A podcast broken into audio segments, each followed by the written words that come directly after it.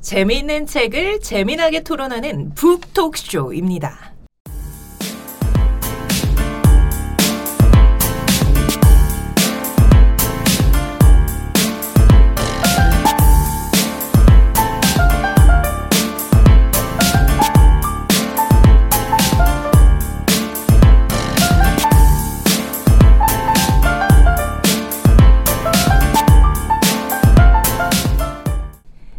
안녕하세요. 책 이야기를 들려드리는 북톡쇼의 3인방 헤라, 토리, 레나입니다.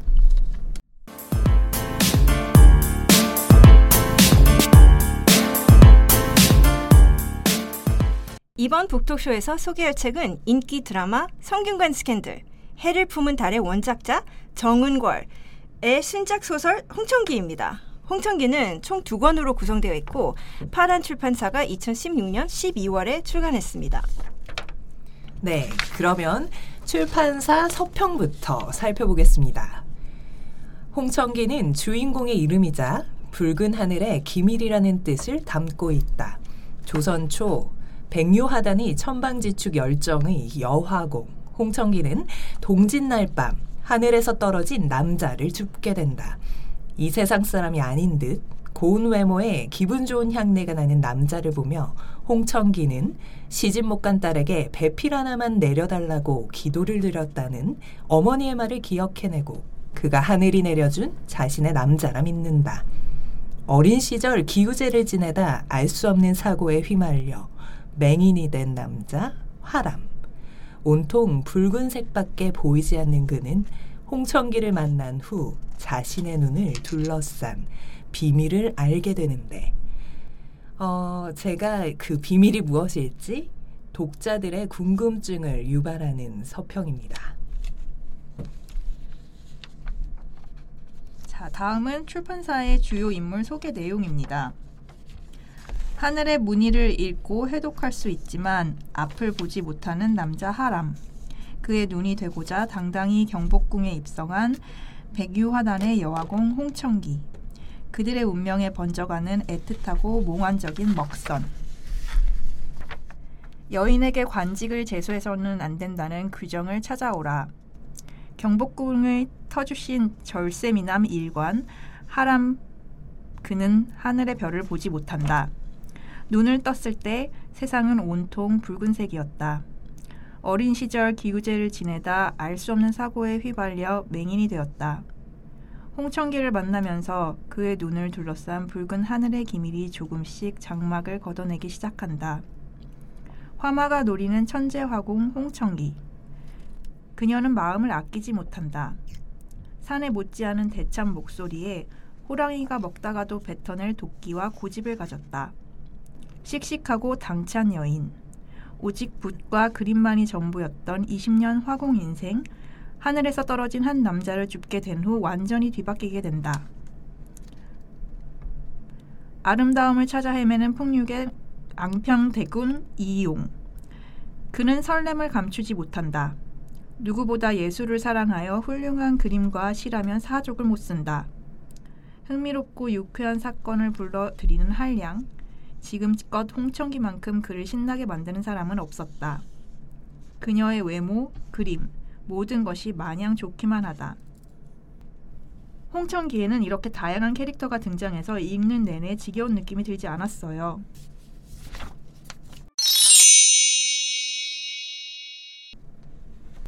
그렇다면 본격적으로 홍천기에 대한 이야기를 풀어가기 전에 정은걸 작가에 대해서 좀 알아볼까요? 아, 네. 정은걸표 로맨스 소설에 대한 독자들의 관심은 높아지고 있지만 정 작가는 얼굴 없는 작가입니다.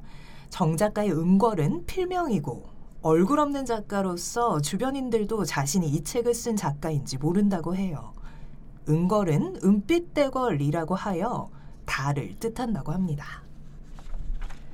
정 작가님은 2004년 등단 이후 9년째 다, 자신의 신원을 공개하지 않고 있어요. 알려진 사실이라고는 30대 후반의 여성이며 소설가 외에 별도의 직업을 갖고 있다는 정도입니다. 정 작가는 신원이 공개될 것을 염려해 언론 인터뷰도 하지 않고 해외 출판 계약 등도 출판사 대표에게 모두 위임한 상태라고 해요. 박대일 파란 미디어 대표는 정 작가가 사생활을 침해당할까 걱정하고 있는 것으로 안다. 나도 실제로 만남 횟수는 몇 번 되지 않고 연락은 주로 문자 메시지로 하며 원고는 등기로 받는다. 라고 전하기도 했습니다. 어, 제가 평소에 얼굴 없는 가수라는 말은 많이 들어봤어도 얼굴 없는 작가라는 표현은 좀 낯설긴 한데요. 홍청기와 얼굴 없는 작가 이 두 가지 표현이 모두 베일에 쌓여 있는 신비로운 느낌이 들어서 대중의 호기심을 자극하기 아주 좋은 컨셉인 것 같다는 생각이 드네요. 헤라님 다음은 초초 긍정적인 해석을 해주셨는데요. 저는 정 작가가 중앙일보 인터뷰 중에 했던 말이 로맨스라는 장르, 특히 성관계 장면이 나오는 책을 쓰는 작가가 여성의 경우에 감당해야 되는 성차별, 성희롱 또는 다른 부담이 있어서 이렇게 철저하게 본인의 실명을 지켜내는 것이 아닌지가 우려되었습니다. 정 작가와 진행한 중앙일보 인터뷰 일부분을 읽어드리겠습니다. 추측이 난무한다. 왜 인터뷰를 하지 않냐? 라는 기자의 물음에 정 작가는 나는 로맨스 작가다. 문학 작가가 아니다. 인터뷰를 할 필요가 없다고 생각한다. 문학 작가가 되는 게 싫다. 내 생활이 중요하고 변화가 생기는 게 싫다. 인터뷰를 하고 유명사를 타게 되면 글 쓰는 게 힘들어진다라고 답변했고 저는 사실 기자분이 이에 이어간 반응이 정 작가가 왜 본명을 쓰지 않는지를 보여준다고 생각했어요. 작가는 로맨스 작가라고 하지만 소설 속 역사, 고증 등이 상당한 수준이다라고 말했고 정 작가는 다른 로맨스 작가나 장르 작가들도 그 정도는 다 한다. 특별하지 않다라고 답했습니다. 저는 이 중앙일보 기자와 정 작가 간의 대화가 제겐 싸움 아닌 싸움으로 보였어요. 이유는 로맨스 소설은 아무리 글이 잘 다듬어져 있고 아무리 독자에게 깊은 감동이나 기쁨, 배움을 주더라도 소위 문학 소설과는 급이 다르고 늘 로맨스 장르 치고는 나쁘지 않네라는 대단히 불선한 태도를 기자분이 내비치는데 이것은 여자를 위해서 만들어진 문화를 아, 문화물을 비하하는 성차별의 잔해가 아닌가 싶네요. 그리고 정 작가에게 상당한 수준이다라는 얼핏 들으면 칭찬 같지만 그 뒤에 깔려 있는 깔봄에 정면으로 다른 로맨스 작가나 장르 작가들도 다 이 수준이 올시다라고 점잖게 써붙인 것이라고 저는 생각합니다.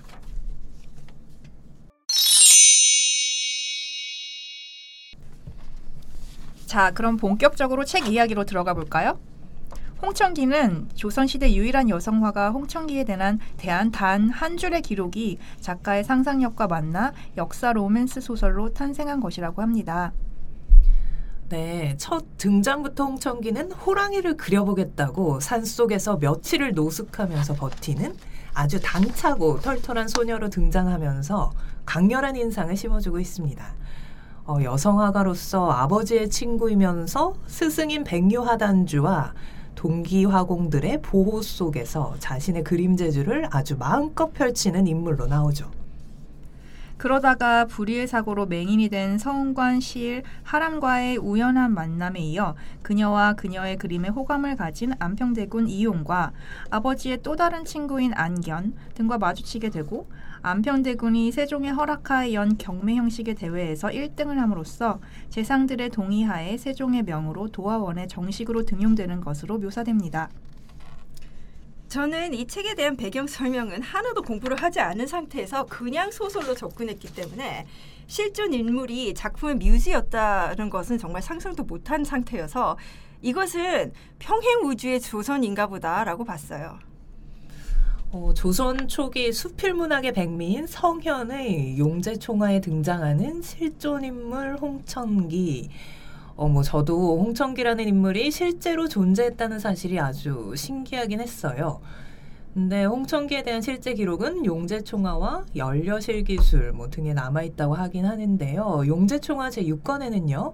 다음과 같이 서술되어 있습니다. 화사 홍천기는 여자인데 그 얼굴이 당대 절색이었다. 마침 일을 저질러 사원부에 나가 추국을 받을 때 서달성이 젊었을 적에 여러 연수한 패들과 같이 화를 쏘고 술을 마시다가 또한 잡혀와 있었다.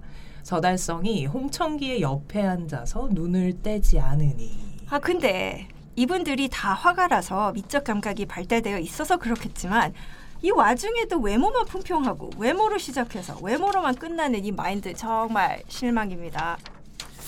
아, 그러게요. 저도 토리님 말씀대로 조선시대라 그런지 좀 여성의 미모에 대한 기록만이 남겨진 상황은 아쉽긴 하네요. 그 매일경제 칼럼 예술혼을 불사른 여인 조선의 대문호를 홀린 도화서 여성화가에서는 용재총화 지금 6권에 나오는 이 기록을 좀 상세히 설명해주고 계신데요. 용재총화는 홍천기의 용모가 당대의 절색이었다고 적었다. 서거정은 사원부에서 홍천기와 마주하자 그 미모에 넋이 빠져 잠시도 눈을 떼지 못했다. 서거정의 죄를 추궁하던 대사원 남지가 그 모습을 한심하게 쳐다보더니 유생을 놓아주라고 명했다. 그런데 풀려나온 서거정은 오히려 일찍 방면된 것을 억울하게 여겼다. 서거정은 공사는 마땅히 범인의 말을 묻고 또 자술서를 받아서 옳고 그름을 분별한 뒤에 천천히 해야 할 것이거늘 어찌 이렇게 급한가 라고 투덜댔다. 조선시대 여성화가가 분명 실존하긴 했었고 도화서에 소속된 여성화가도 있었음을 알려주는 기록이다. 홍성이는 산수화로 이름이 나기는 했지만 그림의 수준이 그렇게 높지는 않았던 것으로 알려졌으며 전해지는 작품도 없다. 이 소개글도 참 그런 것이 산수화로 이름이 나기도 했다. 그런데 수준이 높지 않다랑 아무도 그 작품을 보전해주지 않았다라고 모순되는 얘기를 아무렇지도 않게 늘어놓는 것이 조금 혈압 올라가게 하네요. 홍천기 화가님의 묘라도 찾아서 술 한 잔 올리고 싶어요. 이름이 났으면 작품이 그지 같아서 나지 않았을 것 같은데 수준이 안 높다는 것은 누가 정한 것이고 아 좀 답답하네요. 토리님의 몹시 답답하신가 봅니다. 소설에서는 산소화가의 대가 안경과 이무라의 대가 최경 등 또 다른 실존 인물들이 등장하는데 배교 하단의 홍일점 홍천기와 친구들의 끈끈한 우정 등이 이와 함께 잘 그려지고 있어요. 용재총화 제1권에 나오는 다음 기록에서도 알 수가 있죠. 안견 최경의 이름을 가지런히 하였는데 안견의 산수화와 최경의 임무라는 모두 신묘한 경지에 들었다. 요새 사람들이 안견의 그림을 금옥처럼 사랑하여 보관하고 있다. 내가 승지가 되었을 때에 궁중에 감수된 청산 백운도를 보았는데 참으로 훌륭한 보배였다.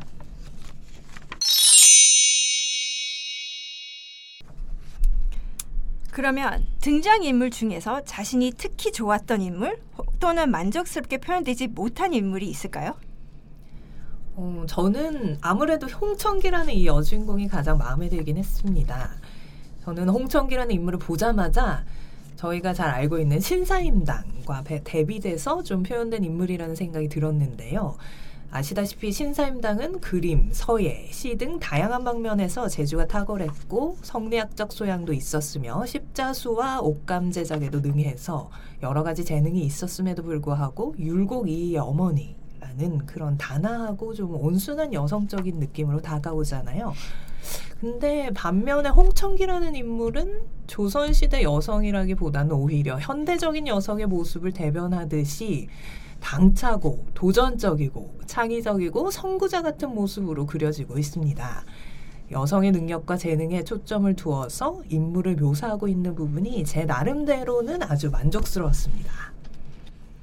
저 역시 홍천기라는 인물이 정말 매력적이라고 느꼈고 매력 포인트를 잘 짚어주신 것 같아요. 그런데 저는 정 작가의 캐릭터 설정 방식이 이 책의 가장 매력적인 요소였다고 느꼈습니다. 제가 문학 소설이든 장르 소설이든 간에 do not want로 거부감을 무척 느끼는 진부함을 정 작가님은 다 걷어낸 것에 정말 감탄했어요. 홍천기에서는 연애는 질척거리지 않고요. 남녀 관계는 폭력적이지 않고 삼각 관계도 없어요. 한쪽이 한심하게 짝사랑하는 게 아니라 남녀 간의 우정은 진정한 우정입니다. 그리고 여자애 혼자서 산과 도심을 두루 싸돌아 다니는데 강강범 따위 마주치지 않습니다. 판타시를 엮어가기 위해 실제 이행됐던 의제와 여러 토종 미신 이런 것을 잘 버무렸다고 느꼈고요. 저는 헤라님과는 다르게 역사적 사실에는 전혀 관심을 두지 않고 이 스토리는 평행 우주 판타시라고 여기고 읽었기 때문에 여자 화공이 남장도 안 하고 공식 일자리를 얻어서 궁궐에 출퇴근하는 부분을 황당무계 하더라도 맨날 박탈당하고 한 맺힌 삶을 한숨으로 견뎌가는 그런 답답함을 21세기를 살아가는 여성들에게 또다시 인내하라고 강요하지 않는 것이라고 여겨서 정말 고마웠습니다. 로맨스 장르 규정상 여 주인공이 미녀여야 하는 건 알겠지만 남자 주인공의 미모가 스토리에 훨씬 중요한 것도 신선했고요. 결국에는 엄청난 미모의 아름다운 여성으로 밝혀질 것을 알면서도 여주인공이 다른 사람을 기절시키게 심한 악취를 풍기는 오물을 일부러 뒤집어 쓰고 동해 번쩍 서해 번쩍 하는 것은 이 장르의 규정을 작가가 살짝씩 튕겨주는 부분이 보이는 것 같았습니다. 여주인공이 여자친구가 하나도 없는 것은 좀 아쉬웠지만 힘을 행사하는 신령, 뭐 마귀 이런 것들의 성 비율이 동등해서 반은 풀렸어요. 전 정말 이런 상상력을 발휘하는 작가분들이 쭉 나와줬으면 좋겠고 이런 코드로 책을 엮어가는 정 작가님의 어, 작품성은 인정받아야 된다고 생각합니다. 토리님과 헤라님은 홍천기에 대해서 말씀해 주셨는데 저는 그림을 향한 화원들의 집념들이 잘 그려졌다고 생각했습니다. 물론 독자분들에 따라서는 이런 부분들이 조금 지루하게 느껴질 수도 있겠으나 걱정할 필요는 없어요. 잊을만 하면 홍천기와 하람에 깨 쏟아지는 장면들이 등장하니까요. 토리님께서 말씀하신 것 같이 진부한 삼각관계가 등장하지 않는 가운데 그래도 소, 소위 서브 남주의 입지를 가진 이용도 너무 구질구질하게 묘사되지 않는 점은 참 산뜻했습니다. 홍천기에게 연정을 품은 남자이지만 어찌 보면 그가 세상에서 가장 좋아하는 것은 그림 그 자체라고 봐도 무방하니까요. 사실 사랑 빼고는 다 가진 전형적인 한량 서브남주이지만 그에게는 뭐 그림이 있으니까 조금 덜 불쌍한 거죠. 대군이기도 하고. 한편으로는 어쩜 이렇게 한결같이 등장인물들이 해맑을까 싶기도 하네요.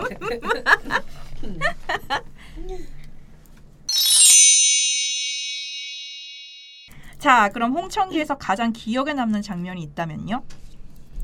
아무래도 홍천기와 하람이 뭐 로맨스의 주인공이니만큼 두 사람이 처음 만나는 장면이 저한테는 좀 가장 기억에 남긴 합니다.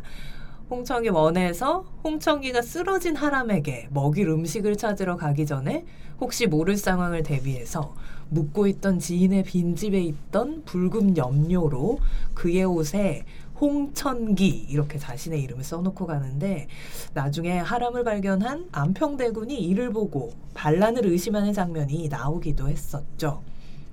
어 그리고 어렸을 때부터 하단 내에서 단짝 친구들을 개놈, 개충, 개둥이라는 애칭으로 부르는 것도 재밌었어요. 이런 개떼 삼인방 이 통통 튀는 매력이 소설 곳곳에서 등장하면서 흡사 청춘 드라마의 한 장면을 보는 것 같다고 할까요? 저는 대사가 참 재미났었고요.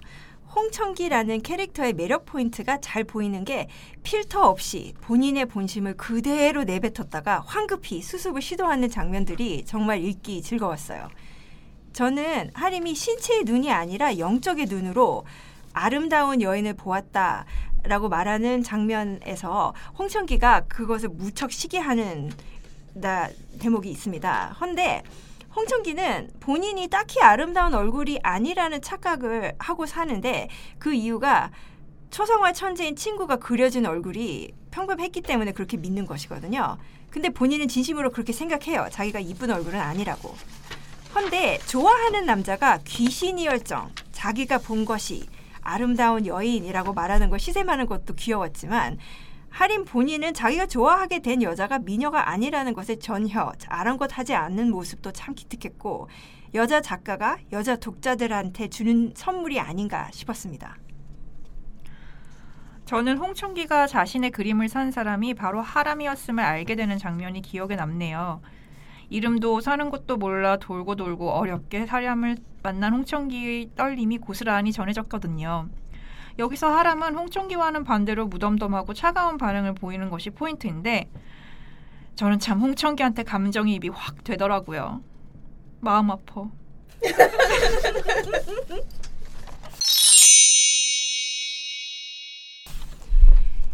소설을 읽다 보면 인생의 교훈이나 철학적인 가치관이 드러나는 대사를 종종 발견할 수 있는데요.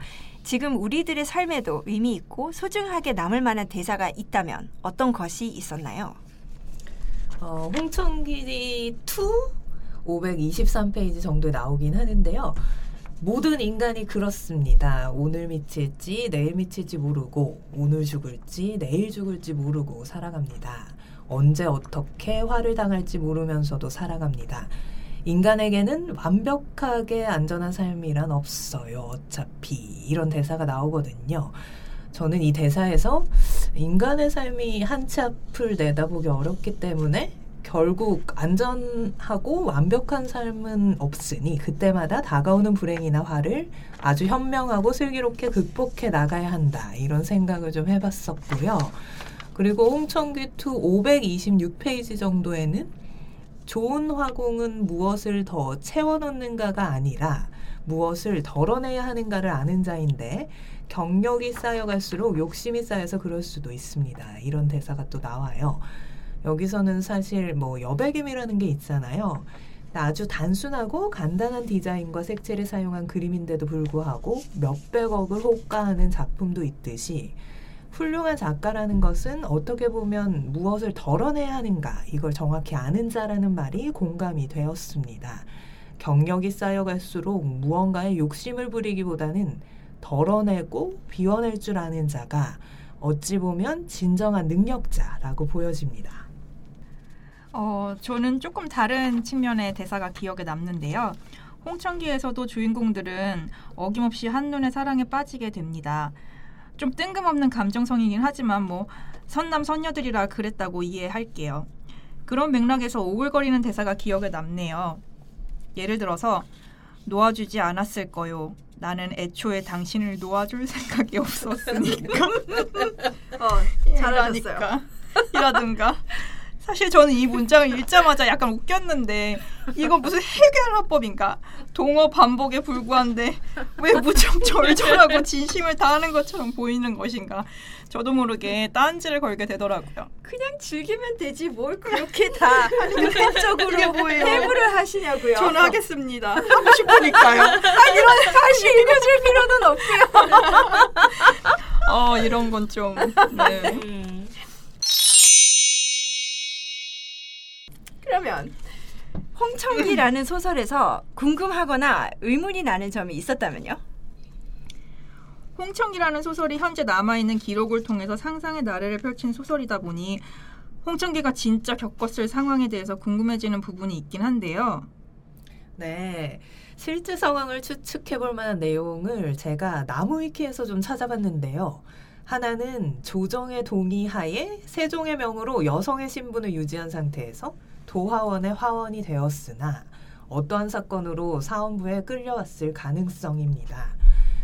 어, 조선시대 이전부터 아무래도 여성의 활동 범위는 제한적인 부분이 많았기 때문에 굳이 추측을 해본다면 왕실의 여성들도 초상화 등을 남겼던 것으로 추정이 되니 그녀들의 모습을 그리기 위해서 아무래도 남성인 화원보다는 여성인 화원이 낫다고 여겨서 한 번쯤 시행해 보았을 가능성도 있습니다.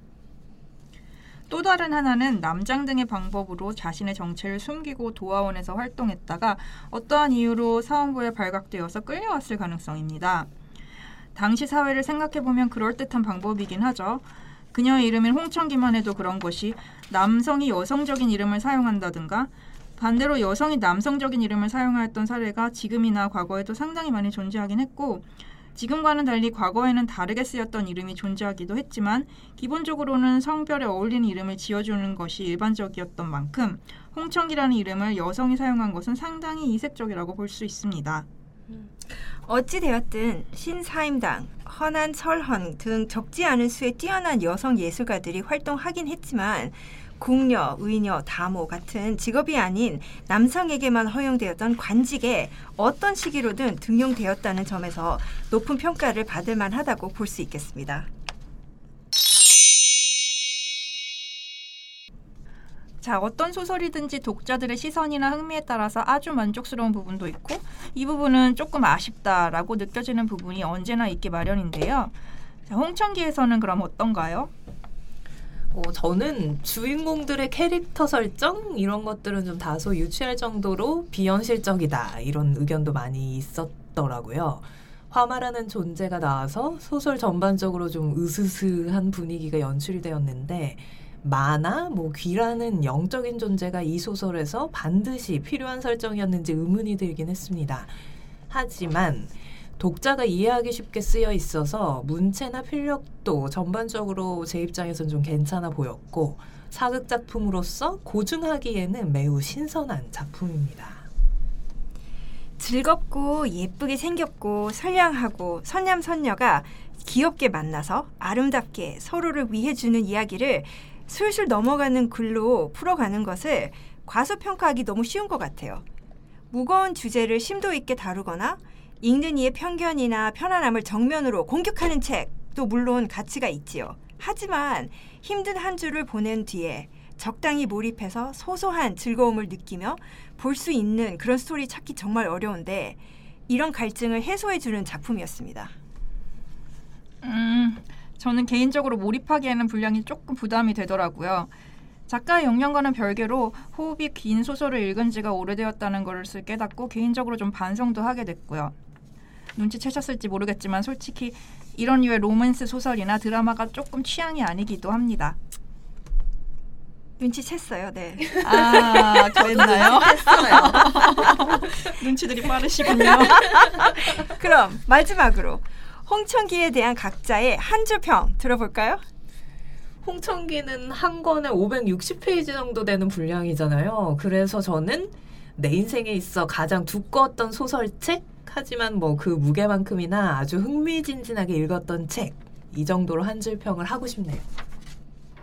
로맨스 장르의 규정 내에서 그동안 진보했던 부분을 싹 다 리노베이션한 정 작가님의 창의력이 즐거움을 배가시켜준 책이라고 평합니다.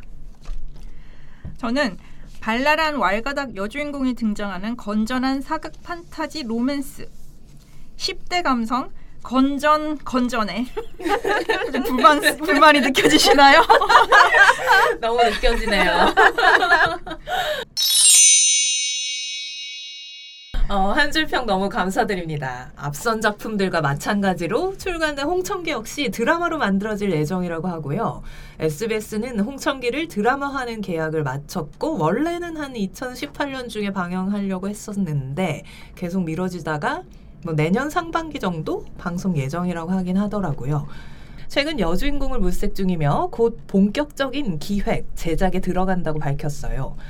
제가 이 소설책을 아주 흥미진진하게 읽었던 만큼 드라마 애청자가 될 것 같은 느낌적인 느낌이 드네요.